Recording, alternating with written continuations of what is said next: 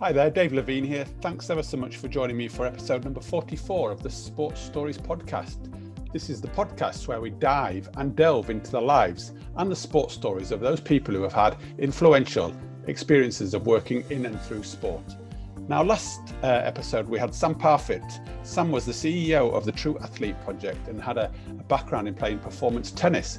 Now we move on from tennis into uh, the role of a coach developer. My special guest today is coach developer for netball, Miss Sarah Green. Sarah is a really open, honest, and wears her heart on her sleeve type of person, and I'm delighted to have her on the show today because I'm sure we'll get some real great insights into her story. Sarah has also transitioned from one sport to another and is sure to share many of the gems and the experiences she's gained. So, as usual, please sit back if that's what you do, go off on your bike, go for a run, but get into the place where you can really maximize the opportunities that you'll gain from hearing Sarah's story. Whether you're a parent, a teacher, a coach, or crucially a leader, you'll gain something from today's episode please leave a review. Any comments, any feedback that you've got is always really appreciated. But crucially, it's great to hear some of the stories and the successes you get from listening in. So, all it leaves me today is to wish a really, really warm welcome to my very special guest, performance coach developer for netball, Miss Sarah Green. Sarah, it's really great to have you with me on the Sports Stories podcast. Thanks so much for finding a little bit of time in your very, very busy diary. It's really good to have you.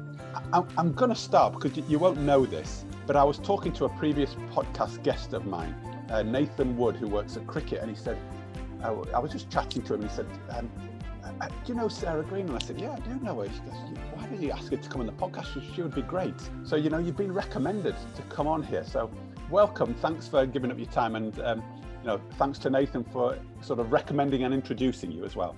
So, how are you before we get going? It's really important for me just to check in. How are you doing? Yeah, I'm okay, thanks. Um, that's nice to hear. I've, I've met Nathan, our new performance director is from cricket, so he kind okay. of like connected us. So that's how um, we kind of met. But um, yeah, I'm good. Like the sun's shining today, so that's nice. It's been a bit of a struggle to get outside for the past couple of days because it's been freezing. But um, yeah, I'm, I'm good, thank you. You know, just for the listeners, do you want to just give us a bit of a sense of, you know, how did you first get into sport and what was your introduction to it back in the early days? Yeah, so um, uh, when I was thinking about this this week, I was trying to think about kind of like, oh, you know, where like where did that come from? And I think, you know, I, I really, I'm probably one of those people that I don't know, like I really loved school. Like I just loved school. Like I loved primary school and I loved secondary school. I had really positive experiences. And um, I just had like I remember my year six teacher, Mr. Palmer. He started a girls' football team, and I, you know, never play. I didn't play mixed football at all, and I think for someone of my age that was quite unique. So I, I always had a, a, girls' football team to like play in. So that was really positive.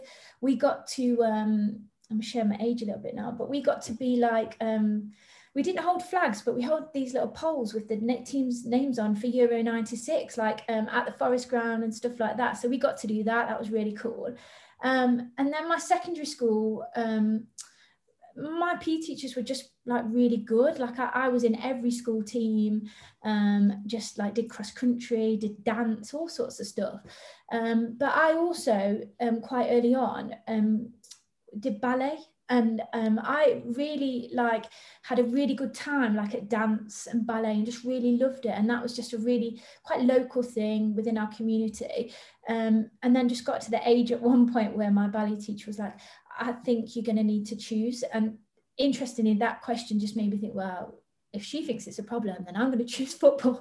So um, i was uh, but yeah i just i really you know i had um I didn't have a family that played a lot of sports. Actually, my dad and my brother just played football, but um, I just loved kind of being at school and kind of experiencing all of those different types of sports. To be honest, what was the family involvement? You say they just your, your dad and your brother played football. Did it was was football everywhere and that was it, and you ended up having to find your own way to others, or you know what was that environment like for you?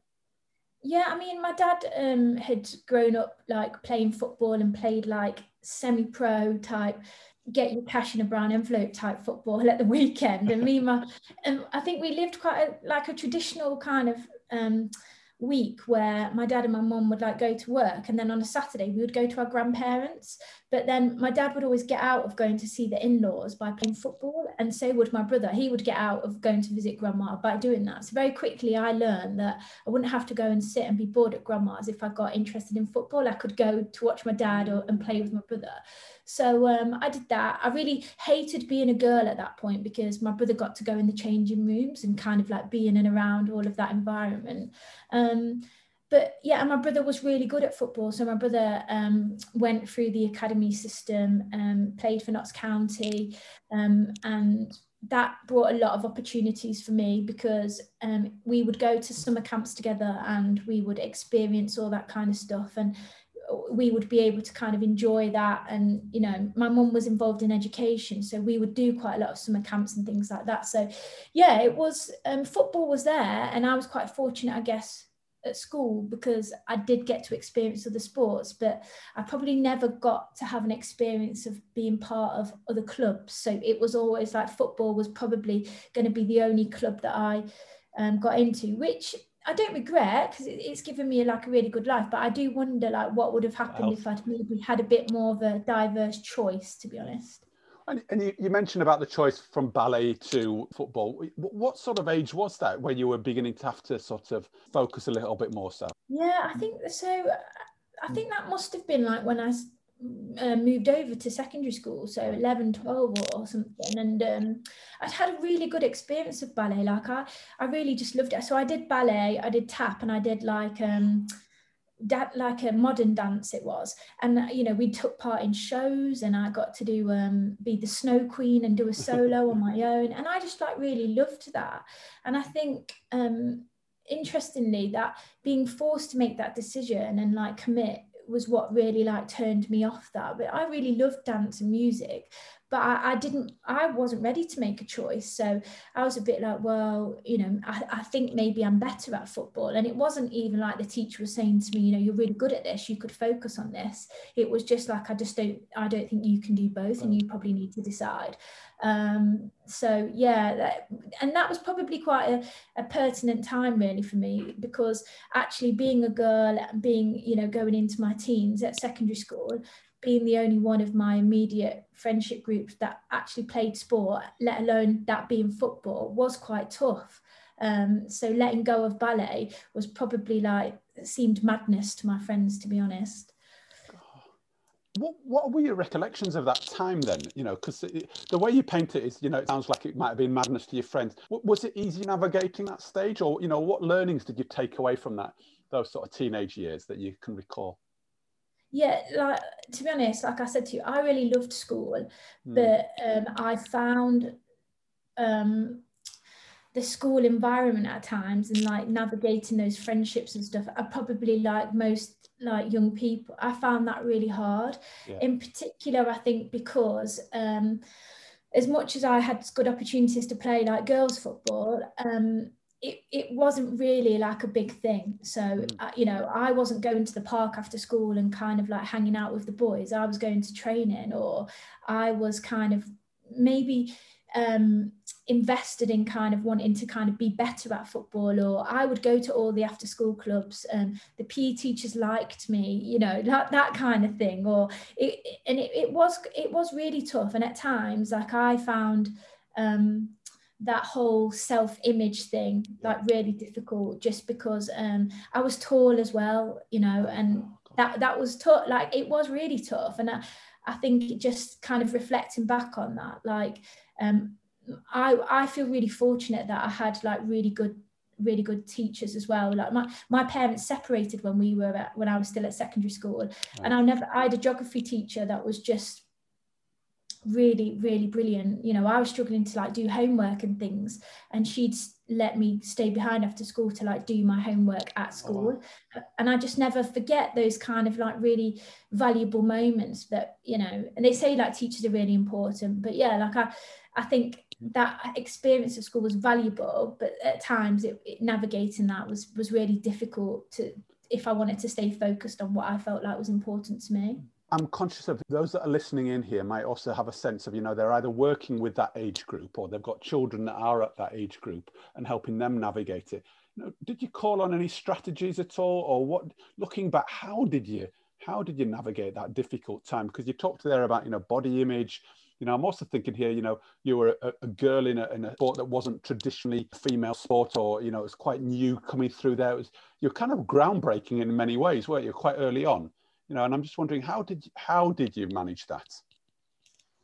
Yeah, to, to be honest, I don't think I really uh, I don't think I really managed it in, in in the sense of kind of did I find that emotionally and mentally like quite tough? Like yeah, like at times my my inner voice, like my self talk, was was really difficult. And many years back, actually, um, I found a, a lot of my um, diaries from when I was oh, a, wow. a, young and it, it, and it was it was just really sad. And a lot of stuff that i'd written in there was stuff like um, i wasn't sure whether i was um, like normal like for my age. I was asking myself questions where i was like is this what a girl of my age should be doing mm-hmm. and i think and that to me like reflecting back on that i'm just like oh that's so sad like that was so sad that i mm. was unsure about prioritizing kind of like what made me happy. But the thing which maybe doesn't make sense was I think there was still like as much as I was being quite negative and reflecting on that, like there was still something within me that knew I, I did want to do it. And I did want to, you know, because it made me happy. Like, and I knew that I was actually quite good at football. So um, going to training and being around those people and being successful, and I could feel a sense of success um, still kept driving me forward. I think when I remember back to some of the moments which made me feel secure um, was just the coaches and the, and the teachers at my school that told me or made that you know I was doing well or or created a space for me to be like it's okay you know and and they kept me feeling like I could come back. I, I you know I, I really remember how I felt in those environments and that was you know I felt happy I felt safe and I, I felt like I could succeed reflecting back when whenever you started making sense of some of this stuff did you know it then or did you just do what you did um, do you think no, um, to, to be honest, um, I um, I think the latter year. So I was kind of like um, much much you know coming towards the end of school actually like 16 17 when my parents kind of like formally separated like right. divorced. Um, and i found that really i just found that really hard. Oh, um, and i think it you know it was just a sense of kind of like um just what does that mean you know? It, and it was never about kind of like oh is this our fault or anything like that. Yeah. it was just kind of like you know what what does this mean now? And kind of like um, i think just understanding kind of how you will be supported in from two different people in two different spaces um, and actually like um, i think i lived with a lot of kind of that upset and anger and stuff for a very long time. And it wasn't until much later, like 2008, where I decided that the best thing for me to do would be to talk to someone about it. So, um, and I've actually been, I think maybe on three or four different occasions, um, been to uh, a counselling, so to see a, a counsellor. And I think uh, to be fair, I was talking to someone about this this week because I know people have different opinions of it. Like some people prefer to talk to their friends, some people prefer to talk to a stranger, whatever. For me, it was really important actually that I could talk to someone who didn't know me mm. and really could have no not no opinion, but um, didn't really matter kind of the dynamics of any of the relationships and stuff.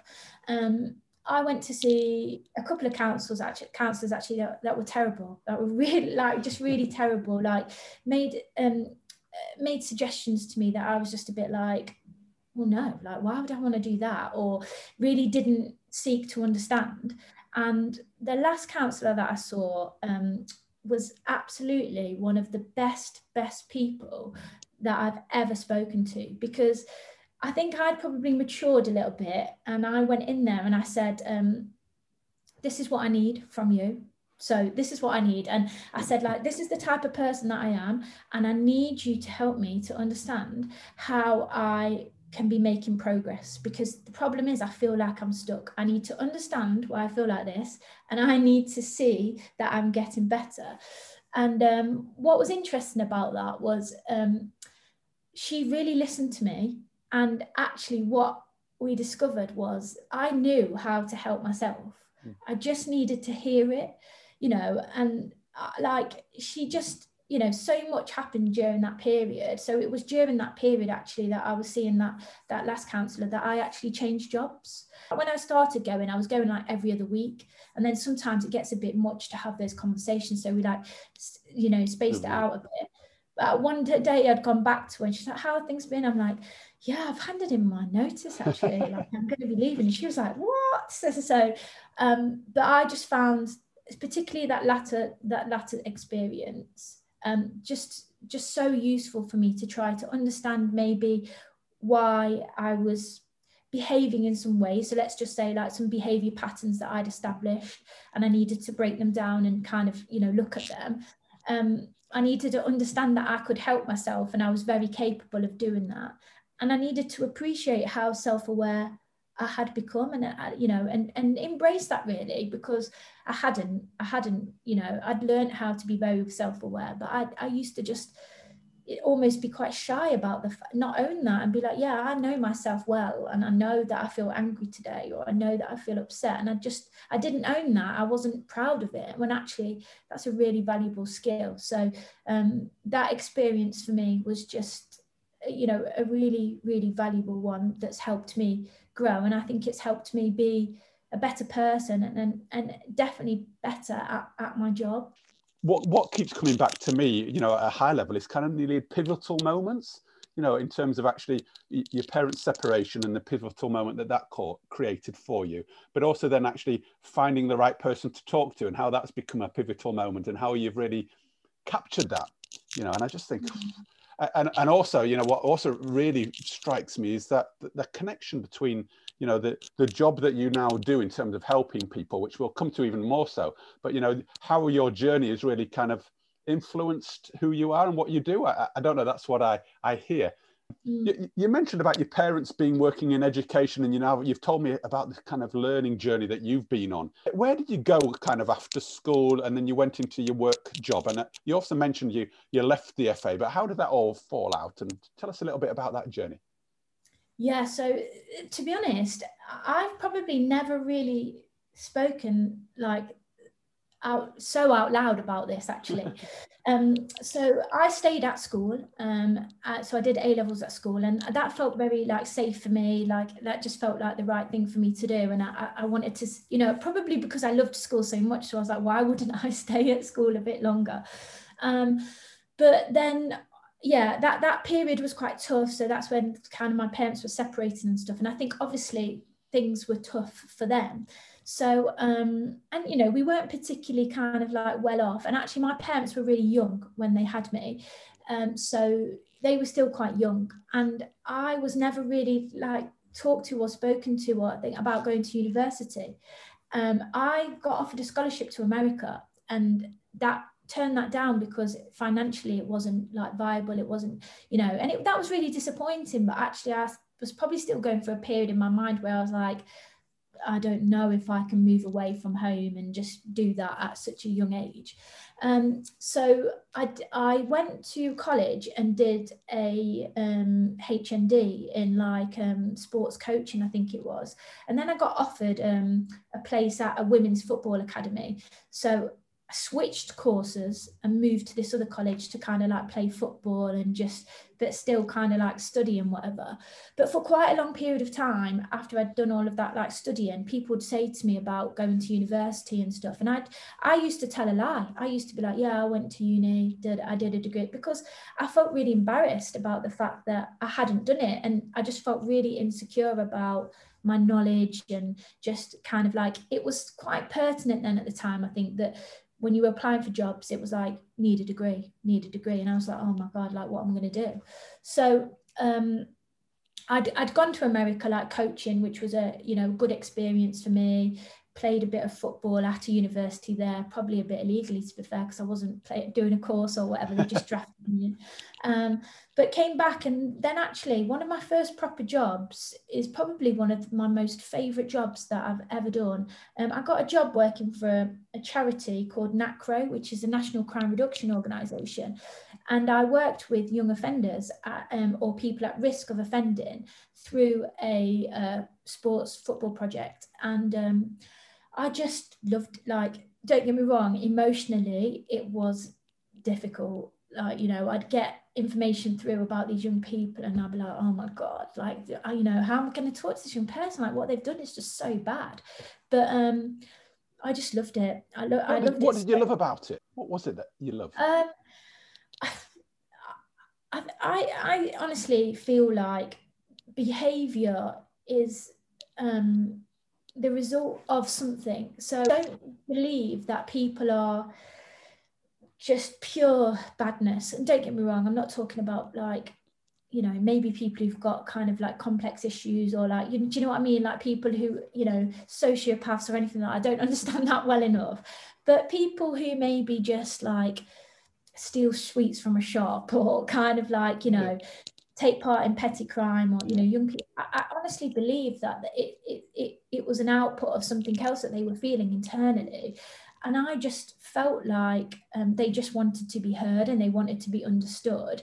And at that point in time, I think um, I was finding life quite difficult because I wasn't feeling heard or I wasn't feeling like nurtured People and understood cared. you. yeah. yeah. So I kind of feel like, um, you know, I wanted to to kind of be there for those young people to try to understand and just make sure that they knew that someone believed in them and also, you know, keep them active and stuff. Um, I just so I really like really loved that, and it was only just I think I got to the point where I was wanting to invest more in um, my I, I was very firmly stuck on the idea then that um, I had a, a, very fixed route of a career path, which was I would work at a county FA, and then I would eventually get a job at the FA, and, and that's really what I had in my mind. And this job at NACRO, like in football was like my, my first kind of step. You opened the door. Yeah. yeah. Yeah. Yeah. Did it, did it work out that way? And, and you know what, you know what, I, just on the NACRO role, it, it, it, sounded like that job for me was more than football though. Yeah. And I, but I probably didn't understand it at the time. I okay. think it's one of those things, isn't it? Where you look at a job description. So I think my job title was kind of like um, football project coordinator or something like that. And I was just like, oh yeah, I'm just going to be like delivering football sessions and this, that, and the other. When actually, like at the time, that that really wasn't the case. Mm. And but it's not until maybe much later when you reflect on that experience, you you know how important that was and what that taught me about myself. Um, and you know that was never part actually what i thought i was going to end up doing was be a pe teacher right? And then i quite okay. quickly worked out that probably that that really wasn't for me and that wasn't going to happen. And then that's where i decided to go down the more coaching or football development experience. So um, that's what this NACRO job really was about for me was really getting my foot in the door with that but then ended up having this whole new experience with young people. And i was like oh you know I, this is quite good you know i really feel invested in them. Um, did it did it open the door into the county system then that job or did it open you uh, open other doors or how do you how did it progress so no so i never actually got a job at a county fa i um after that i went so there was quite a period of time where there was a lot of investment into facilities. So i actually um, got a job at a secondary school as a football development officer linked to a county fa kind of like partnership. But um, yeah I was, I was based at school kind of like managing a facility and whatever.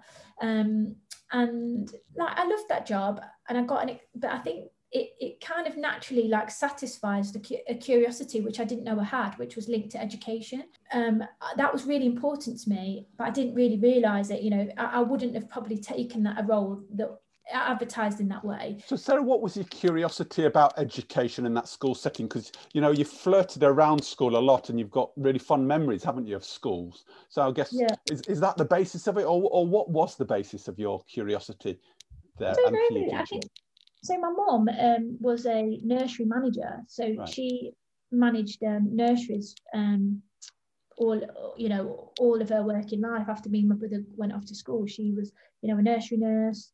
Um, she worked for Ofsted, inspecting nurseries after that. So we would have a, quite a lot of experiences um, in school holidays, in and around kind of that nursery environment. And then, in, in fact, like when I was much older, I um, my mum was working at a nursery, and in the summer holidays, I would work as a nursery assistant with yeah. the holiday group and things like that. So I was always around kind of that, and then obviously had that experience of being coached and being taught, you know. So that was always, um, and I just loved kind of like kids and you know like just playing and kind of being interacting with them and stuff.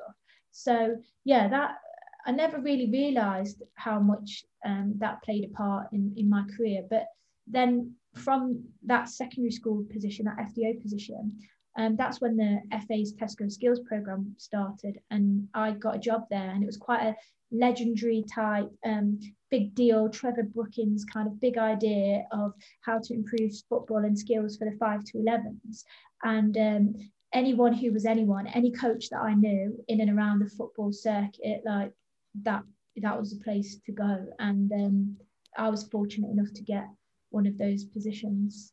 Yeah and it felt so spe- you know like it felt so special like so um, got this job uh, tesco skills just I, I, I, went in as a skills coach and um, i was actually got a job offered in leicestershire. So i live in nottingham i got a job offered in leicestershire. So that was you know not ideal, but it was kind of like, listen. And at, at that point, though, I would have been, I was in that thing where I'd like, if they'd have said to me, Sarah, we can only offer you a pound a week, I would have been like, yeah, fine.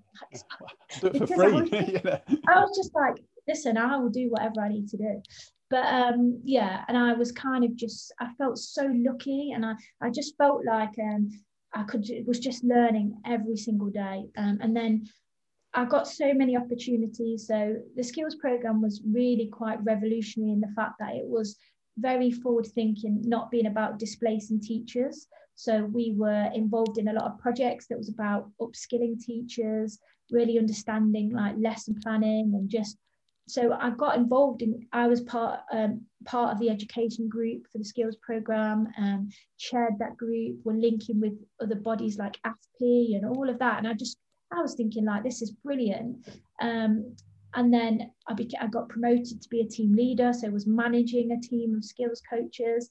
And you, know, like we were involved in national projects where, or, or national meetings with the whole of FA education, where we just, you know, away days, and we get to see different coaches work, or we'd be seeing the national teams work, and you were just like, this is brilliant. It's like constant CPD all the time.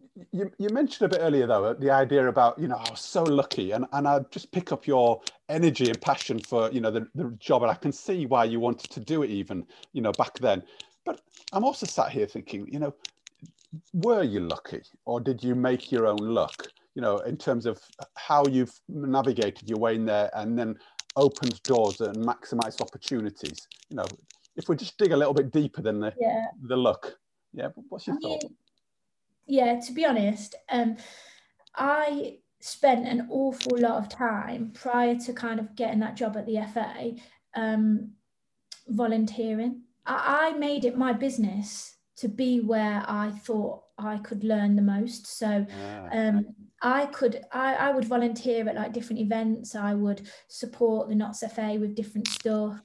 I was involved in this like um, football group that was about the Coalfield Regenerations Trust, I think. And I was like getting the bus there, or because I couldn't drive at the time. And I, I just kind of like, you know, made it my business to kind of learn from the people who I thought not could like um, make things happen for me, but would be like oh yeah i know sarah like and she's pretty good like she she's she kind of you know she makes it her business to kind of be better and and i just wanted people to kind of know me so it was kind of you know if something comes up we're like oh, actually i know someone who might be interested in that or do a good job.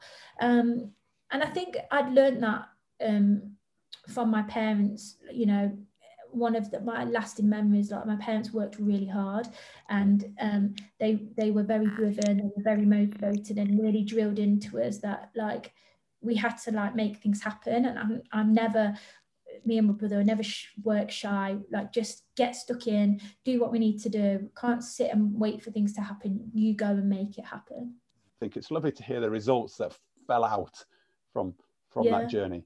So so yeah. go on. What, what, what happened in the FA then? You know, you you, you got in there. Um, you know, you were on your journey around football at, at this stage. So how, how's how did you progress with your your footballing career and your coaching career from there?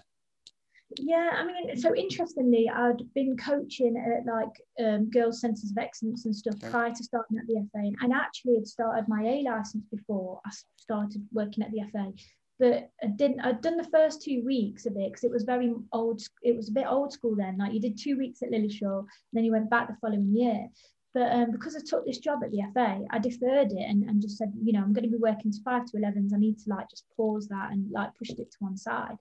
Um, but focused all my attention really on that job at the FA, and it was just like, yeah, like I'm going to focus on this and I'm going to get better and I'm going to grow. And the natural thing was you go in as a skills coach. If you're decent and you're good and you work really hard, you become a team leader. And that, that was all going really well for me. Um, and then quite quickly, so I seemed to be up until that point a very much a, a two-year person doing a job, and then I'd be like, right, I'm bored now. Like, what do I need to do? I've stopped learning. Like, this isn't hard for me. So I got to be a team leader, and then I'm thinking, right, well, what what's going on.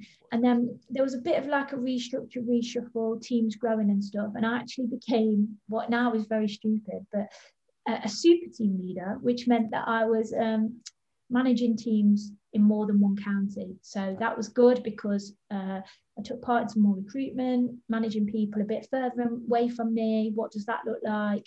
Um, you know, and that kind of filled in some gaps for me. Um, was taking on other projects and stuff. Um, but yeah, quite quickly I, I thought, mm, I don't know, like I feel like I, I need more. And I was very fortunate to be um, part of uh, a new team that the FA set up, which was called um, Coaching in Education. So the, the, FA created a coaching and education team. Um, I, I worked really hard um, to get that interview, and in that interview, like it was so important to me. Like I just, but I actually, they'd created another step in the skills program. They were like called, I want to say, they weren't team leaders. They were like some kind of operational kind of national leaders and I went for one of them jobs and I didn't get it and Martin Preston the skills program team leader right at the time who's now a very good friend of mine like I've been a really good mentor to me he called me and told me that I hadn't got the job right. He'll remember this phone call for sure. And I was absolutely devastated right? And he he asked me a very important question. He said to me can you talk to me right now or, or not? Like should we talk? And I said no I, I can't. And that was so important to give me that space because I was so sad and upset. And I remember when we did speak, maybe the next day or something, he said to me, I actually don't think you wanted this job. I just, I, I, don't believe that you wanted this job. And he was absolutely right. I didn't want that particular how, how job. Did he, how did he know that? Do you think? I, I don't, Dave. I think you can tell when I'm really passionate about something. I literally think it just comes out of me without me realizing. And I think he know he knew me so well that I hadn't been able to fake it. I I thought I wanted. I thought I could do it. And he said he did say to me, he said, "I have no doubt that you could do this job." Yeah. But I believe it's not what you really want, and and he was absolutely right. He so was. there's that real subtlety, isn't there, between you know I, I, can do the job or I really want the job, and I think that sort of subtlety is really important, isn't it, in terms of what yeah. comes out of you and what comes next. You know, because and he you... did me a massive favour because if I'd have taken that job, I probably wouldn't have felt like I could apply for the education and coaching team because the PE coordinator role because it would have been too soon, and that that job came next. I got that job. I got you know was working with the Premier League clubs up and down the country. Great to be involved in some new projects.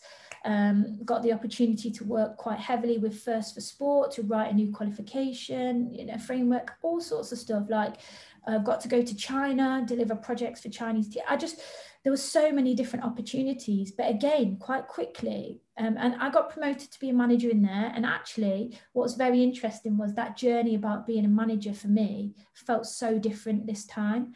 I felt like I was in a completely different place personally. I felt like I could lead and manage so much better.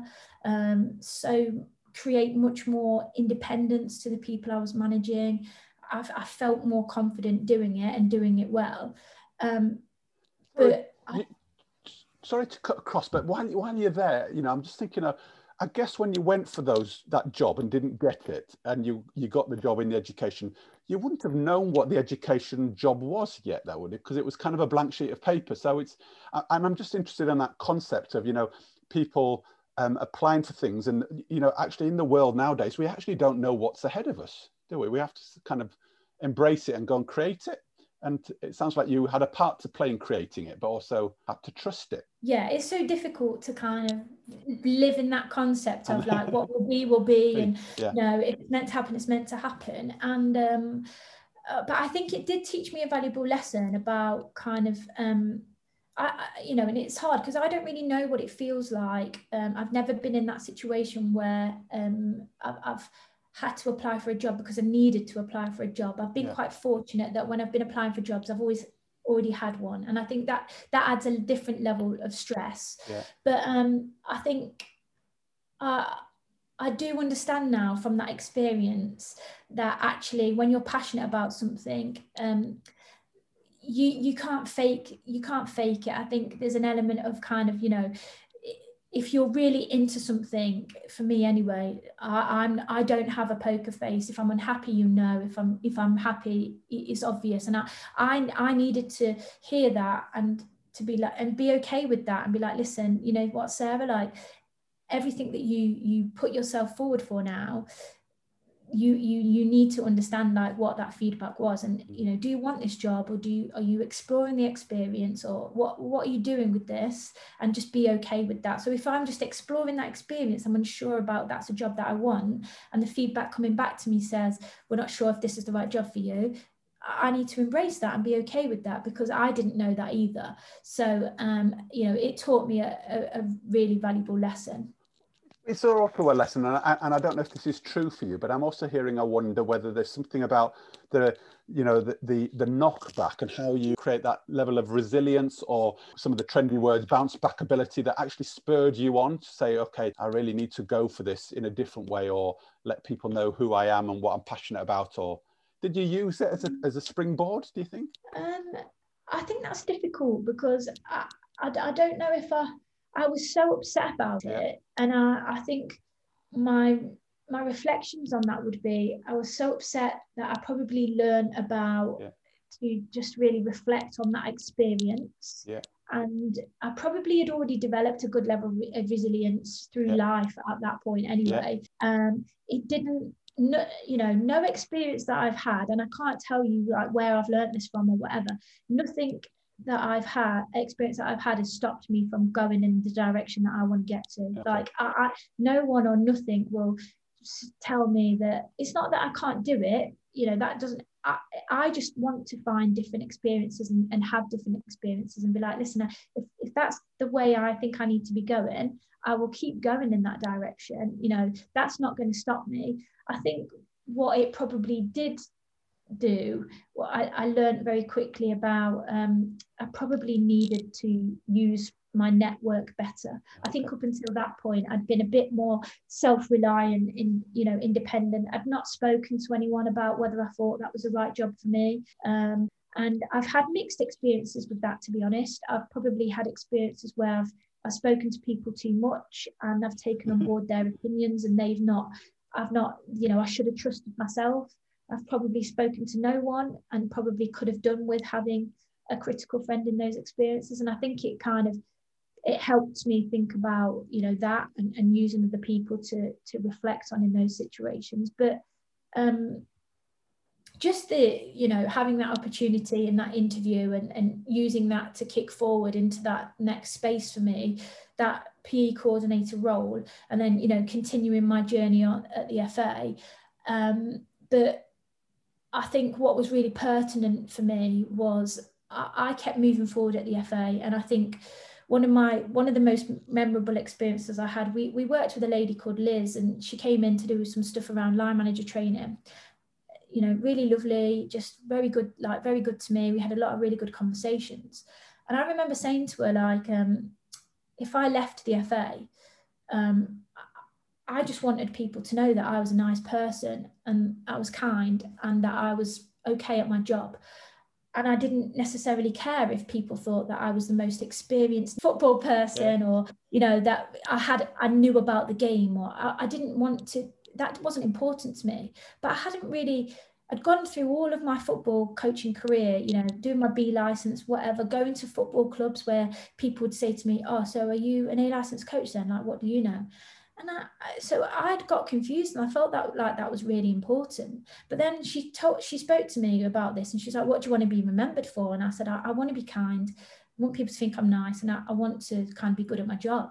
So we did this exercise. I remember it's December, in the December, and um, people had to write on a sheet about you. Go around the room, right? And people wrote on my sheet. And when I took it home at the end of the day, it was just stuff like bit passionate, nice person, you know, great team, and all this. And I just thought, and you know what, Dave, there was something in me at that moment, and I thought to myself, it's time to go now. Not not like my job. I wasn't particularly happy, but I thought to myself, I think it's. I think I can go. I think I can. It kind of gave me permission to explore going. And um, then, just by chance, the January I saw a job on Twitter. Someone had shared it, retweeted it, and I thought, you know, I've, I've been playing netball for a few years. I, I, let's have a look at this. Um, it was a coach developer role that really attracted me because it was pure coach development. Got in touch with the the person and just said, look, you know, are you looking for someone from netball? Because I, I don't have that, but I think I can do everything else. She was like, no, like would really welcome your application. Went through a a really difficult period then because I was like, do I leave? Do I not leave? And if I'm someone, I can't even remember who this was, but someone said to me, why don't you just go to that interview and work out if that is a place that you would want to work? And I thought, what a great, what a great bit of advice that is. I don't even know if I want to work there. So they could, and it's almost like I was interviewing, interviewing them. Well. them. It flipped it around, yeah. yeah. I thought, I thought, well, yeah. So I went in there and I thought, I'm not bothered. I've already got a job. So I just want to know if this is somewhere that I would like to work. And it was a bit difficult because it's one of them ones where they have you all in together in the morning. And I was like, oh God, you know. but it was fine. I knew what I needed to do in order to kind of um, be myself. I was comfortable that I didn't need to be the shouting, the screaming, or that I could just be myself.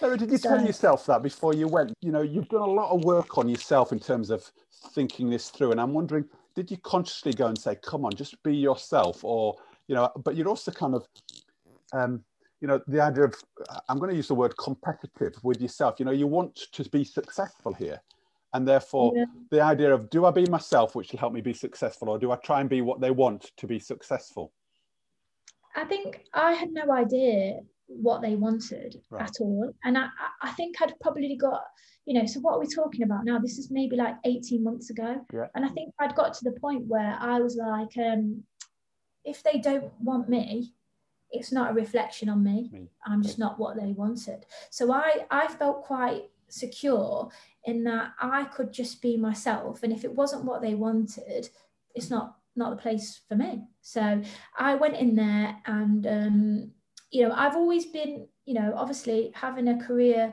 coaching career in football, always been one of the only females in a coaching course, um, used to it. On this interview day, only female.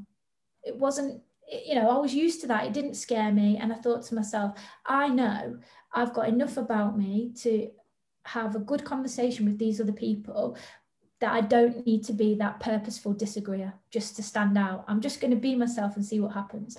So I got through to the afternoon, and I won't ever forget this experience either. One of the best things that told me that this was going to be a good place for me to work is the performance director at the time said to me, one of the questions towards the end was, um, can we just ask you, like, how do you maintain a positive self image throughout your work? And I thought, what a great question, you know, and like, what a great question for an employer to ask an employee and to show that that is potentially important to them that you know they're considered and i just i said i said that to them i was like well what a great question and i was very comfortable at that point about where i was in my life so i said yeah i'm, I'm going to be honest like I, I found that difficult at times, but I'm also not afraid to ask for help. So I've been to counselling a few times and da da da da. And I thought to myself, well, if they're going to be like, oh no, Sarah's like been to counselling, you know, we're not sure about that, da, da, da, you know, that's up to them. But I knew that I was honest about who I was and the experiences that I've had, um, and I just left it there, whatever. So um, I got offered the job, and those days after that were difficult because I purposefully created quite a lot of opportunities for them to say to me, that's not going to work. So it was stuff like uh, the car, money, stuff. And I was just like pushed back a bit because I, I was scared to leave. I was really scared to leave the FA. And what, what and, were you what were you scared about? You know, you, have mentioned uh, that a couple of times the, the difficulty, and I know swapping jobs is difficult, but what what was it? Do you think that was really my identity? I I was worried that. um you know, being involved in a footballing community, any sporting community, whether you've grown up coaching tennis or being involved in tennis, you know, the football community, like people knew me, you know, Sarah Green, she's from football, she coaches football. And, uh, you know, as soon as I stepped outside of that, I was worried that I was going to lose my identity, in particular, if this was a bad decision from me. And I thought, well, how will I? How will I go back to that world? Like, what, you know, what if I make a mistake and, you know, will I be taken seriously? I'm going to lose my credibility. All of this stuff was just going through my mind. Sarah, did you um, go through all that stuff on your own? You know, how did you work through that period of time? Because loads of people listening to this will be going, this is really similar to me, changing identity, changing roles, those discussions. So, how did you manage that time for you? Um, I spoke to a few people. So, I had a few uh, colleagues that had worked at the FA and left actually. And um, but that was hard because they were saying to me, just leave, like the grass is greener, you'll be brilliant, did it? And I found that really hard because I'm like, is that your actual thought, or is that because you've left? Like, this might not work out for me. Um, I used uh, a few neutral people. So um, Liz, who I'd spoken about previously, I called her, and she basically just said to me, one of her questions was, um, do you believe that you can do this job and do it really well? And I said, yeah, I do. And she said, okay, well, you know, and I, she just believed that everything that I was telling her was that I, I thought I could do it. And um, I, yeah, so I, it was difficult because I found it difficult and I, to talk to people who had already left because some of those had had bad experiences on that exit and all of that.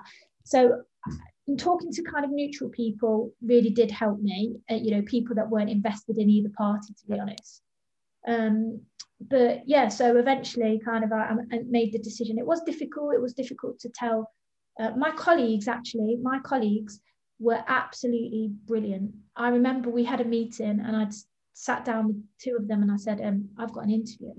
And they were devastated and also so thrilled and supportive that it made me cry because we we talked a lot about as managers about supporting each other to want each other to be the best that we could and if that meant exit then that meant exit and you know two of those colleagues now I, I speak to a lot and they're just so supportive and that made me feel like I could do it. Like I, I could do it. Um, leaving was really hard. I'd spent 11 years at the FA. I'd grown up there. I'd been through a lot of a lot of life. But also, one of my main drivers to leave was I wanted to go to somewhere else and now be the person that I believed I was now. In 2008, when I started the FA, um, I was an unhappy young woman, really, because of life. I was, you know, not every day, but I'd, yeah, I was at I was at a different point in my life, really, and I was I still always had this thing at the back of my head that 11 years later, I think a lot of the relationships I built at the FA had grown through that time, and maybe people still judged me on how they believed I was, yeah, rather than who I was now. And I was very keen to go. Do you know what? I'm going to go to netball, and I, I, I just want to be the Sarah Green who I, I think I am now. That was so, so important to me that I could start again and and and also have an impact in a different space. You give me goosebumps by you talking because it's quite that's massive stuff, isn't it? You know, kind of re, not just changing your identity, but nearly starting again or reinventing yourself or giving yourself permission to go and be you rather than um, Sarah Green f- football. It's this is now yeah. Sarah Green, isn't it? And and actually Sarah Green for what she brings. You know. I think that's really, that was really important. I'd remember. Um, so Nick Levitt and I are really good friends. We, he was actually the skills team manager, like national manager when I joined the FA, and we've remained really good friends and kind of gone through a really good journey of our careers together. When I told him about um, me leaving, he put me in touch with Jen um, Cody, who's in his team, and she just started as a coach developer. And he was like, you know what, she'd be really good. You know, why don't you speak to her? And um, Jen's brilliant. Like, and we're really, really good friends now. And I spoke to her quite a lot. And I remember one of the things that she said to me was um, she'd introduce me to a few people, and she'd say, "Oh, this is Sarah Green, like she's from the FA." And she said to me, "I need to stop." Saying, and at that time, I was still working at the FA, but she was like, need to stop saying that really because that is not who you are. But for a really, really long time, that was who I was. It, it, I was Sarah Green from the FA because the FA, it, it kind of, it gave me gravitas. It, it, it gave me kind of like, it was, I, I was important. And I was only talking to someone about this yesterday that I really desperately wanted to lose that. I was so grateful, and I am still so grateful for the opportunities I had at the FA. Uh, learning, growing, it's made me the coach that I am today. I'm so, so fortunate for that. And, you know, will never, ever be ungrateful for that. I needed to lose the element of that part of me that I thought made people want to listen to me because of who I was and yeah. that job title. Yeah. I wanted people to want to communicate with me because of uh, being who I Sarah. Am. Yeah, who yeah. I am, as opposed to who I, as opposed to who I work for. Yeah. Yeah, because it was perceived knowledge. I deliver FA courses and stuff. I, I, said I was talking to Jay Rope yesterday, right? And I said I firmly believe if I'd delivered on a UEFA B and talked about playing out from the back, and I'd said to the coaches, "Listen, if you just get it, just whack it long. That is honestly the best thing that you could do." I think loads of them would do it because they were like, Sarah Green, she's from the FA, and um, she knows what she's talking about. And that bothered me so much. It, it, it, bothered me so, so much because I, I wanted them to question, and you know, to, to question. And there was elements of like, you know, as encouraging coaches to do that and question and challenge, but there was still kind of like this perception that FA, like those people in those roles, they knew what what was everything that was right. They were the gods of football. And that was one of the draws for me coming into netball is because everyone i now work with knows more than me about netball how do you manage that then sarah that that kind of dynamic now how, how does it sit and feel for you being in this in this new environment. And I'm conscious not to say FA and netball because I think the principle of what you're raising is really important. It's not the organisations; it's about the perceived um, power and authority and credibility that they bring, which can detract from the individual, can't it? People moving job will have the same challenges. How how is it now? Yeah, I think it's an important point that you just raised there. I think, or actually, what was kind of different in my FA role was I had a mixed role that was education development and you know kind of like um, quality assurance. So i was kind of playing different roles to different coaches. So when you were educating them delivering a course there's an element of them trying to take from you what you know. Um, so that and that's difficult because you're trying to be three roles to kind of one coach and, and that's really tough. That that is really tough and i found that increasingly difficult. Um, but yeah coming into netball i'm not going to lie like i um, I had to make a decision about, uh, you know, do I talk about football or not when I came into netball? So I, I for a long time, I didn't. I, really didn't. I, have been in, in, in meetings with people who were like, "Oh, I used to work for such and such," and I'd be like, "Yeah, we know. Like, let it go. Like, you know." and I just, I was almost a bit embarrassed to talk about it, to be honest, at times. But then there were times where I thought thought like it was useful to reflect on that experience and be proud of it. Um, I found it tough to uh, initially, but I think it was my own type of imposter syndrome of just like they know more than me, that or they're going to be thinking, to, to, you know, like what does she know? Um, I never experienced that back at me. No one ever made me feel like that. It was just me. So I kind of learned to let that go a little bit just to be clear here, you, I guess you've come from football where you've been an educator, and the words are quite important here, aren't they? As an educator and a coach. And the role you're playing in netball is not an educator or a coach, is it? It's a different role. Is that right? Yeah. So I'm performance coach developer. Right. So, um, and I think it, it, I personally believe that if they'd have got someone from netball, they probably would have got this person to deliver it in a different way, in a different function. Um, because I, I speak to quite a lot of the other coach developers in that network and they're all kind of doing dual role stuff so they might get involved in educational delivery or technical and tactical input and stuff. But actually um, one of the biggest attractions for me coming to this job is that I couldn't do that. I couldn't have mixed relationships with any of the coaches I work with, which meant that sometimes I was teaching them or educating them, and sometimes I was supporting them as a coach developer because I couldn't do that. I, I'm not skilled to be their coach educator.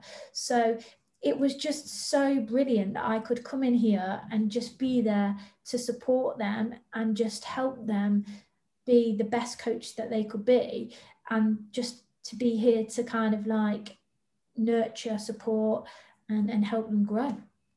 And there's a real clarity there, isn't there? And a simplicity, isn't it? By taking some of the the ambiguity or the fluff around the words and the roles, it sounds like that's really helped you, but it also might help others understand who you are and the value you bring. As you know, you're an expert in helping people get better, aren't you, as opposed to an expert in football or netball or whatever. Mm.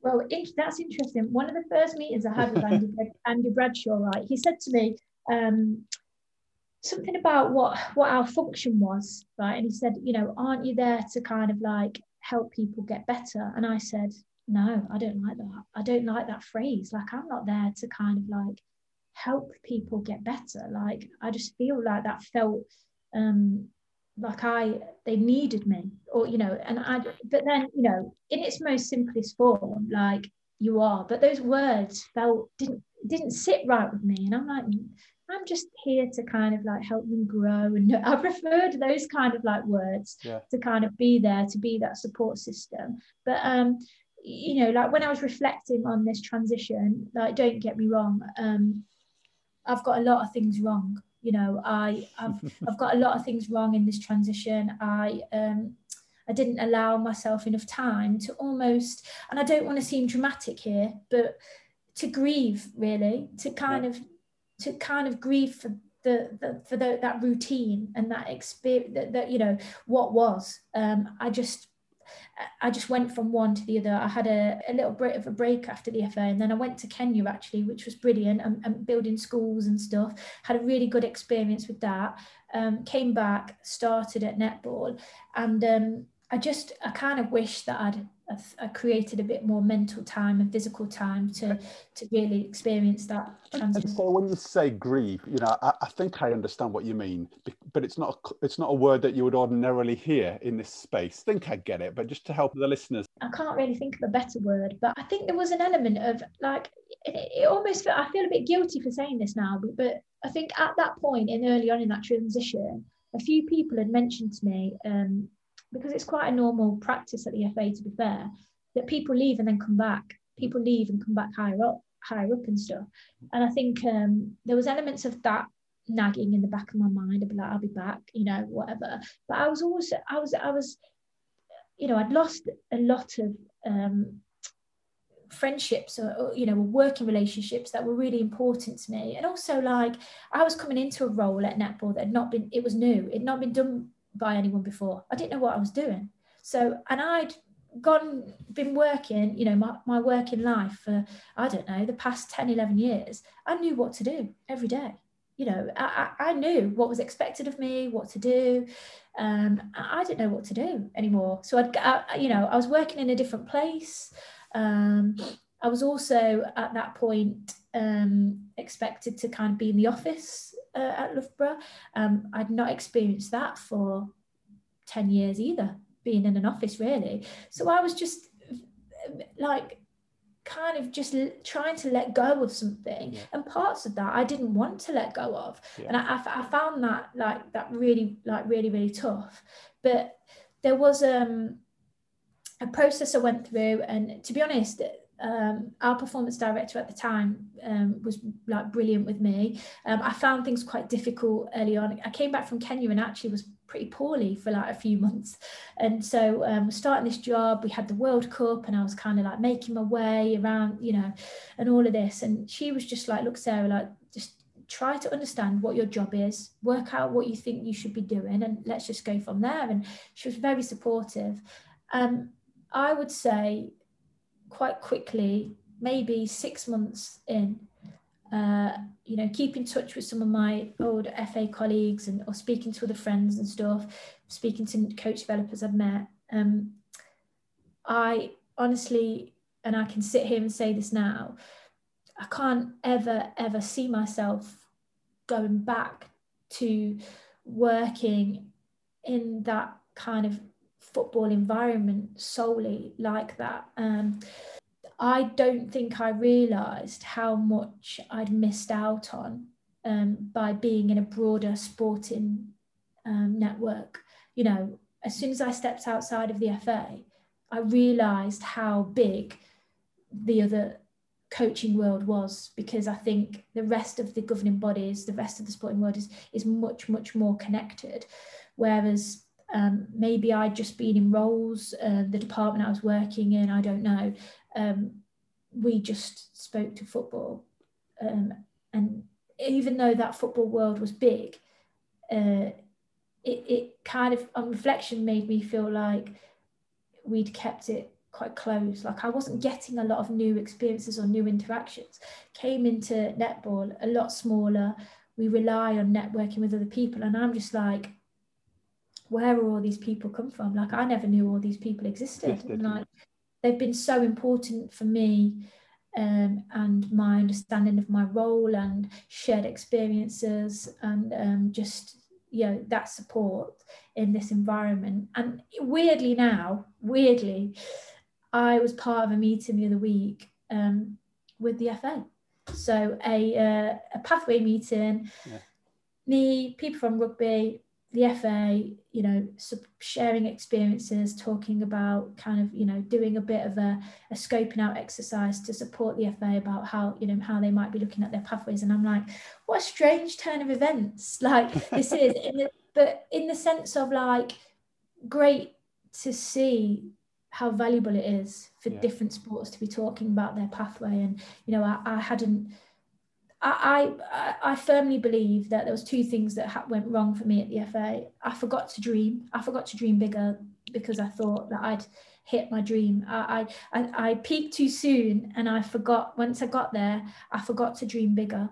And um, by doing that, I just became a bit blindsided to, to looking what else was out there and um, you know hadn't I, I probably closed myself off I feel like the last 18 months I've had more experiences just than maybe I did for a lot of the time that I was working in the FA blindsided and dream bigger you know those kind of two massive concepts. And i wonder whether we can even speed those revelations up in our life or whether it's a, a, matter of circumstance you know that we go on the journey and these things kind of fall out when the time's right. Who knows? But it just sounds like you're in a, a fabulous place. It feels like the blinkers have come off you know and I, and I love the idea of optimism and dreaming because i think if we can all do that imagine what we could achieve hey yeah and i think that's a really interesting kind of the wood for the trees um one of uh, Martin I mentioned kind of uh, earlier, one of my mentors, he had this whole he used to talk to me uh, when I was a manager. I had oh,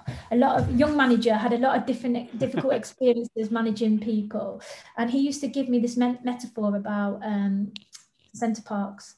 and he used to say to me sometimes, you know, when you're in the middle and you can't see all the trees are on the outside, and you just can't see the way, and he's like, but that doesn't mean that there's not a way. It just means at the moment you you can't see that. And and there was a lot of times where i felt like that was so true. Like i knew there was a way out and i didn't know the way and i got so stressed because i didn't know the way.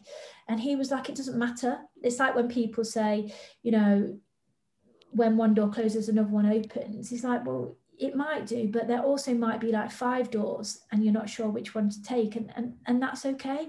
And um I, you know, I think I, I've said this quite a lot over the past six, six or seven weeks. People have asked me a question about, you know, um, what what would you do differently? Or like what would you say to younger self about this that and the other? And I, I just honestly wish that I'd felt better about just being myself. And I think that's kind of coming from coaching experiences. I've been told quite early on that um, I needed to be louder. You know if I was going to be taken seriously as a coach I needed to be louder and I needed to be a bit firmer and all this. Um, and I lost the sense of like who I was, and I felt very under pressure about being someone, and and and actually at times became a bit miserable and a bit aggressive in my language or a bit blunt because I, I was trying to be someone that felt very uncomfortable. That was a stretch for me, and I, I lost who that was. Um, and at times, I, I wish that I'd been I wish that I'd been braver to to be to be myself, but been braver to to kind of push myself a little bit further sooner, but um, do I think I would have left? The, do I think I should have left the FA sooner? Yeah, uh, but there wasn't an opportunity for me to do that. So I'm, like I say, I'm very grateful for that experience I had. All of those experiences have made me who I am today, and I, I'm I'm so grateful for that because I think I'm in a better. And, and I don't think could it have been accelerated? Yeah, probably, but um, I've I've still got a lot a lot to learn and i think i'm i'm learning so much more now being in this environment because it is a stretch. It's a continuous stretch for me. Like every day i don't know as much as anyone else. So that and that feels really good. It feels good to to to be in a continuous state of stretch for me. Mm. so i think one of the things that is really important to me is um is just acknowledging like my behavior and, and also how I feel.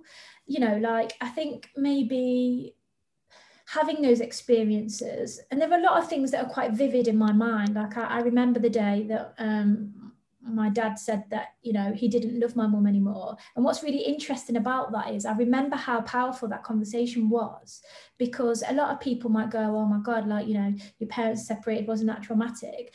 But actually my lasting memory of that is how brave my dad was and how brave he was to say that. And to me that that's really important. And then there's been a lot of moments after that you know and the conversations that i've had with different people winter counseling is like it's really important to me that i acknowledge like when i'm happy sad frustrated because i need to understand what gets me to that point. And you know i'm not saying that i deal with all of that perfectly but i also feel like um, it's helped me be better and more in tune to supporting other people because um, I think I, you know, ultimately what lies at helping anyone in whatever environment is understanding them and their motivations and being attuned to kind of like what makes them happy, what makes them sad, you know, and I think I, I'm I'm good at that with myself and I want to try to kind of show that that's important to me and that's what helps me kind of um, or drives me and i'm not saying that you know everyone needs to kind of jump on board and like be like oh yeah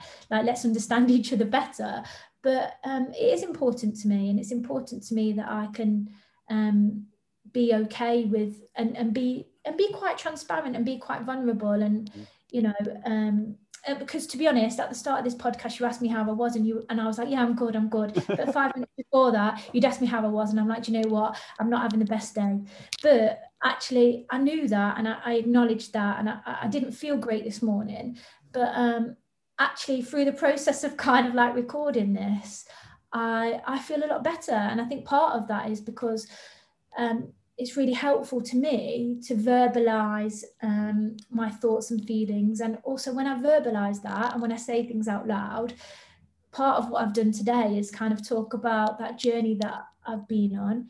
Um, and I'm okay with saying that actually I'm quite proud of where I am today mm. because um, a lot of those experiences have been quite difficult, have been uh, tough. And yeah, like one of the bravest things I've ever done is leave something that I was really happy at a place of work that I was really happy at, that I was really good at, to come to a place that I didn't know if I could do the job and if I would be taken seriously. Um, and so I'm really, I, I am really, really proud of that. And that's taken, that's taken a long time to get to and to move towards that that point of being, Do you know what, like, I'm okay with who I am. I'm proud of, you know, where I am today. So what also drops out for me is, you know, I, I, can really see why you do the job you do. You know, the journey you've gone on in terms of your self-discovery and that awareness gathering uh, along the way, but but also in terms of, you know, and I want to draw this a little bit because you work in a performance environment you know, and you know the, the principles that you're talking here about showing that vulnerability and that awareness and being honest about the, the tough times as well as the good times and just being kind of clear is actually for me one of the principles of um, you know it's a performance enhancer isn't it? It's a developer. You're wanting to use some of those attributes because then it's giving you choices which you know i've clearly heard you drop out here. It's informed the directions i've taken. It's not always made them easier but at least i'm dealing with reality or what's going on I sincerely hope those that are listening will have picked up loads of gems and uh, have got to know you, but also have really challenged themselves with some of the, the questions you've posed, either to yourself, but also to them. Um, I'm going to ask you, are there any kind of resources or books that have supported you on your journey that we might be able to share with some of the listeners? Yeah, I mean, to be my, my fabulous bookshelf behind me. it's like, to be honest, what's really interesting about um, about books and stuff is I'm not always the best with them, right? Yeah. So I'm kind of a, a holiday reader, or um, uh, got furloughed last year for a little bit, so spent a bit of time reading there. Um, I there's a few books that have been really pertinent yeah. to me. Um, so Blink was a, one of the first books I read. Um, more like as in like a you know a work typey book. Someone yeah. recommended it to me, and I was just fascinated by that because there's that whole thing of kind of like do we know what we want? Um you know and and, and i i felt like i really did i did like being tuned into that. And that kind of like really spoke to me. So that was a, a really important um, book. Um, then there was kind of like a couple of books. And me and my, nick we do um, our birthdays are in december and we do a birthday christmas exchange like every year we get each of the books. And he's really good at buying me books uh, that make me cry actually because right. they, they really touch me like they really like kind of get to me so one of the best books i've re- uh, read recently is called in the heat of the moment and it's by um, Sabrina Cohen Hatton, and she is a fire chief. She was one of the first female fire chiefs, but and it's a kind of um, a mix of a bit of a biography and a bit, um, I would say, like worky related type educational book. Um, and there's some stuff in there where she talks about really making high pressure decisions about um, how many people will die depending on what decision she makes. And I was just like, oh my God. And it, it, it honestly is fascinating. Um, and that, and he also got me a book called Running Like a Girl. That's a book that I read on a plane to Melbourne. And I remember reading it. And it's about this girl who basically is not a runner and she teaches herself and she's ended up running the marathon like two or three times now. And I was reading this, and there was something in there about how she'd written it that really just touched me about how she described the the the how proud she was of herself and the emotion and the thoughts and the feelings of what it felt like to run the marathon to have all these people be like so proud and and I, I, I was books I've never experienced like book making me cry before but like I was in that it really in it. And I think there was just something about those two books in particular. Like Blink was very pertinent in my yeah. kind of working career. Yeah, that makes sense to me. I think um, Running Like a Girl was very pertinent because it was kind of like, you know what? Like she's done something there that's made herself really proud and like she didn't know how to do that before. Yeah. she taught herself how to do that and i was like i was really like invested in that. And then i read that in the heat of the moment last summer actually and i was just fascinated by again she, the the girl uh, the woman was homeless at 16 um, she kind of pursued something she'd done a phd and this that and the other not necessarily had a traditional educational background you know um, now educating and supporting other people talking about decision making and, and i was just like wow this woman is amazing. And they were just books that you know we all get taught like don't get me wrong i've read a lot of other books that are kind of very in uh, you know but those two books for me were important. Like they they triggered something in my head that was like, you can do anything that you set your mind to. To be honest, Sarah, like just you can do what you want to do if you care about it enough and you're passionate about it. And that's the key.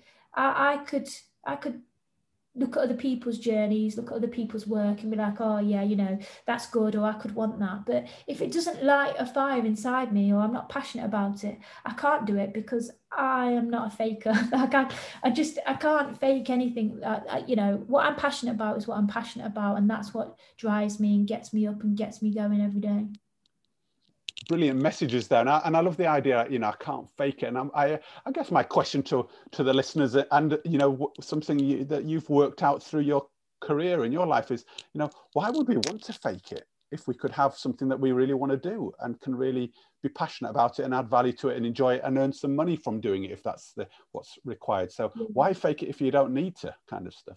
I've got a couple more questions and the next one would be for me. Again you know you've talked a lot about how you've turned up into the world and the transitions that you've been through. How do you prepare yourself on a daily basis, both sort of mentally and physically? Yeah, so some of them are really simple, like um, muting WhatsApp groups, okay. um, putting my putting my phone on do not disturb. Um, so sometimes I find WhatsApp groups really overwhelming. Um, yeah. I'm very, um, I'm a very responsive person, I think. So, I th- like when emails come in, I can be triggered by that and want because I can be a bit um, people pleaserish. So I can be like, oh, that that deserves a response and it deserves a response now.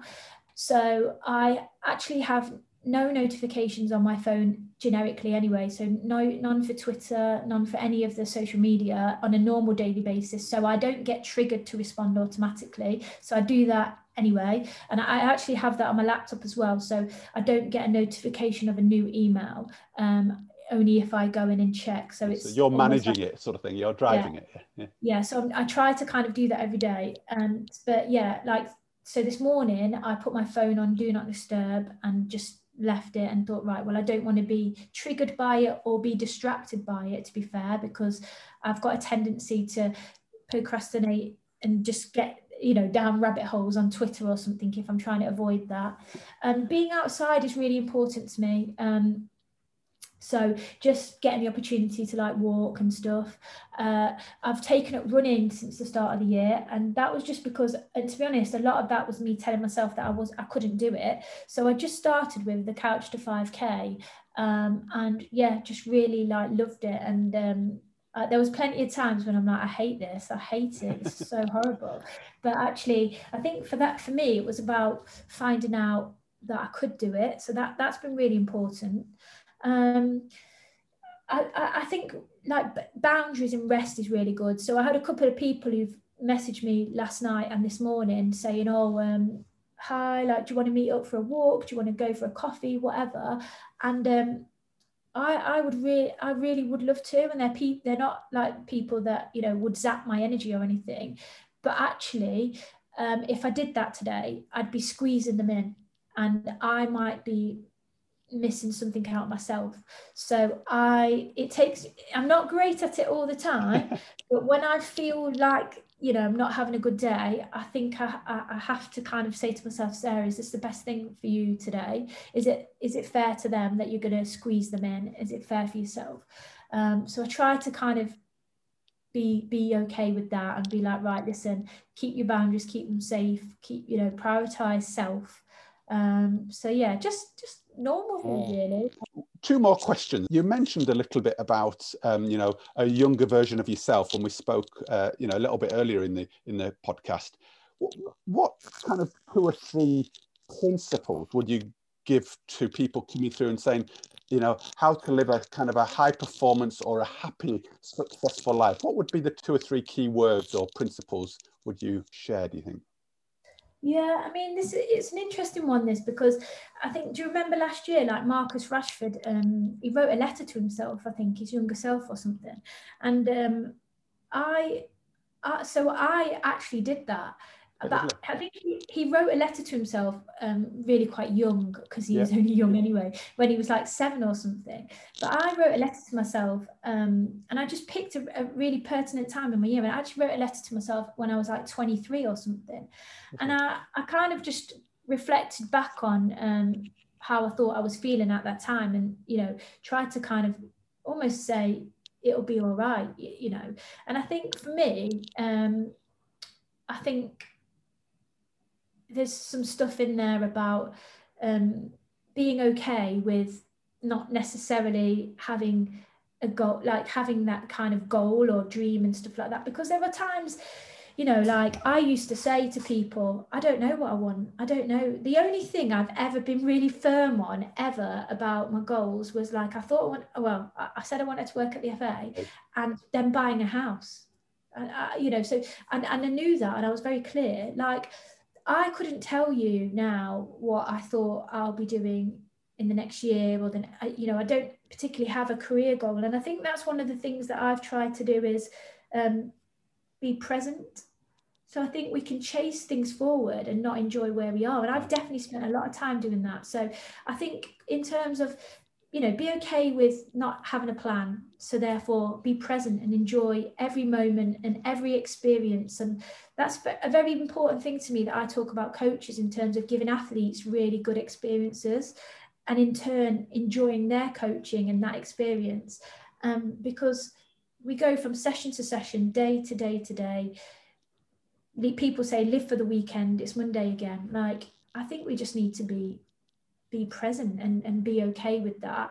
And you know like i say i think we it's it's really hard it's really hard because my younger self i don't know if she would still listen to me but i think just be okay with uh, but i think young people have got it a bit harder now because of social media and this that and the other but i also think that young people are fascinating to me like they're so much more open and so much more um, kind of flexible with life and who they are and prepared to talk and share about that and i think that's something to be admired and something to be praised and i think um, yeah just be okay with who you are and just enjoy the moment. It's not okay. You don't. No one needs to have a life plan of one, three, and five years. Like you don't. you don't need it. Um, last question. You've been so um, open and capturing in your honesty and your awareness of your journey, the highs and lows, as, I, as I've mentioned, um, and, and shared your story. Whose sports story, or you know, somebody in and around the sport world, would you be curious to find out more about, and why? yeah do you know what this is it's it's quite difficult really i mean i think um from a um just a, a, a person kind of like perspective like and just some of the experience that i'd had with him like um i am a big number one fan of gareth southgate I, I just think for me he epitomizes what it is to be a great person and a great coach. And um, there's a lot of, I, I, was really fortunate to spend a, a, a, bit of time with him working with the, the 21s and, um, yeah. you know, keep in touch with him. And he's, he's done some stuff with the Roses um, for us. But I think he epitomizes like being a good person, valuing the team. The language that he uses is is about the team. It's not his team. Um, and I think he's experienced you know some difficult times and, and, managed to kind of like turn that around um, so definitely him and i'm going to cheat a little bit because well i like I, cheating you're pushing the boundaries yeah. again sarah look at you yeah go for it but i also think that um, like jess our head coach has got a really interesting story because actually as well as being a player actually the early part of her um, learning journey and educational experience uh, was in the NHS. Um, you know, and I think that's kind of where we talk about the roles that people have had. That, that they're not too far away from kind of like helping people yeah, and yeah. you're being around that nurturing and empathetic type um, roles. And I think you know that's really um, that's really interesting and fascinating to me. Thank you so much. Now should some of the listeners be interested how, how could they contact or find out a little bit more? Uh, I guess the best place is Twitter. So yeah, I think that for me, that's probably the best place. I, I kind of am pretty good at kind of sharing like what's going off on there.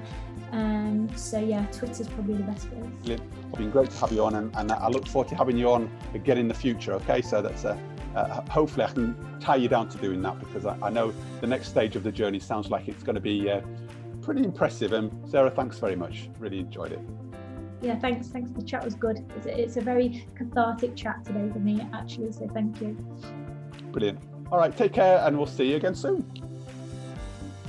So there we have it, the 44th episode of the Sports Stories podcast, and what a great episode it was. It was a real heartfelt, open, powerful story from Sarah today, which really gave a lot of her personality away.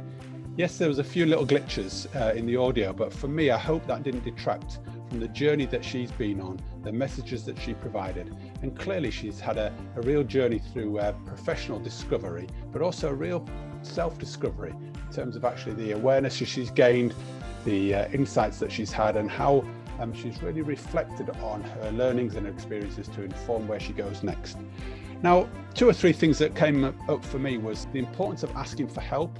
She really uh, laboured that in some ways and showed the value of talking to friends and colleagues and respected others for various things in her career, whether it was during her change of jobs or whether she was looking for a little bit of guidance or assistance. She went to a counsellor at times, but she also relied on really close friends and colleagues. Um, and it really drove home for me the importance of choosing the right people to surround yourself with, but also seeking that help. The second point that really dropped out clearly for me was the challenges around her identity and changing the role from working um, for the FA right the way through to moving over to working with netball, and how that was such a toil and a trouble and a you know a challenge for her. But having worked it through and read the signals, it actually dropped out as being the right move for her. And changing role was the best thing that she could do, as she kind of acknowledged. The other thing for me around changing role was also the importance of um, the title that we have and how that plays um, sometimes very positively, but also can actually lay quite heavily and be quite a, a, burden on, on you in the role that you do, and actually recognizing that a title sometimes could get in the way of the work that you do. And I thought she really tussled with that greatly and also found a real positive way through that.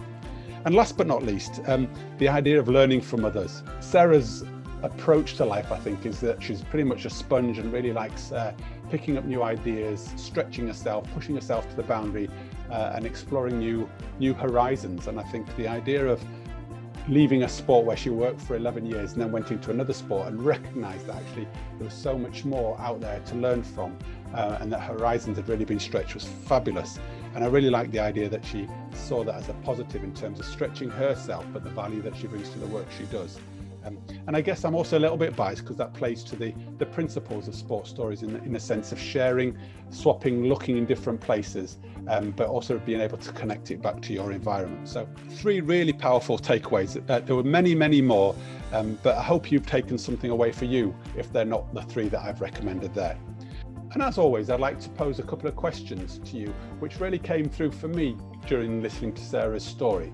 The first question would be how does your job title help or hinder you, as well as who you think or believe you are? And the second question, what are you really proud of doing or saying in the last few years and why? What does this say about you and what does it give you? The fact that you've really been proud of something and achieved something. So, two big questions uh, amongst many that I could come with. And Sarah actually posed a couple of questions herself. So, take the ones that are relevant for you. But I really encourage you to go away and think about how her story can connect and be applied back into your context and to your environment. Now, focusing on your personal and professional development. I'm really pleased to have received some really positive feedback this week from uh, one of my listeners, Tim. Tim really shared with me the, the value that he got from the podcast, but also how he shared it with his work colleagues to really help them and challenge them in raising their performance standards. So thanks, Tim. Please keep sharing your successes and your stories as they're really helpful keep driving us forward. Now, over to uh, a couple of reminders and thanks. Uh, as always, um, social media and on the website, uh, www.sportstories247.com are the places where you can keep in touch with what we're doing. There's loads of good resources coming forward, um, which leads me on to um, the program which is being launched in uh, about a month or so's time. And if you're really keen to continue developing your coaching and leadership impact, whether you're struggling with what's going on at home and work, you're looking to get a better work balance, or you're looking for some inspiration around how to lead your teams uh, and become an even more impactful and effective leader, then this is the program for you. So the program is called, once again, Maximizing Your Coaching and Leadership Impact. And, and have a look on the website for further details there. Furthermore, uh, as, as resonates with today, Sarah really talked a lot about the, the support that she both has received from coaches and mentors or counselors, but also the role that she plays in helping others developing their practice, whether it be in sport or out. And so I just want to draw your attention to the, the coaching and mentoring offer that we have at Sports Stories. Again, have a look on the website. There are a number of different packages that are available to, to everybody's needs. So please have a look there. Um, if you would like further information and it's not on the website, please drop me a note. So all it leaves me is to say two really big thank yous. One to you, the listeners, for listening in, sharing your stories, your successes, offering reviews, giving me feedback, uh, and obviously joining me on the podcast. And also a big thanks to uh, today's special guest, Sarah Green. It's really great to have Sarah on as she's joining the, uh, the vast array of great guests that we have on the podcast. So, enough from me from today. Thanks again for joining me, and I really look forward to another fantastic guest on the Sports Stories podcast. Take care and bye for now.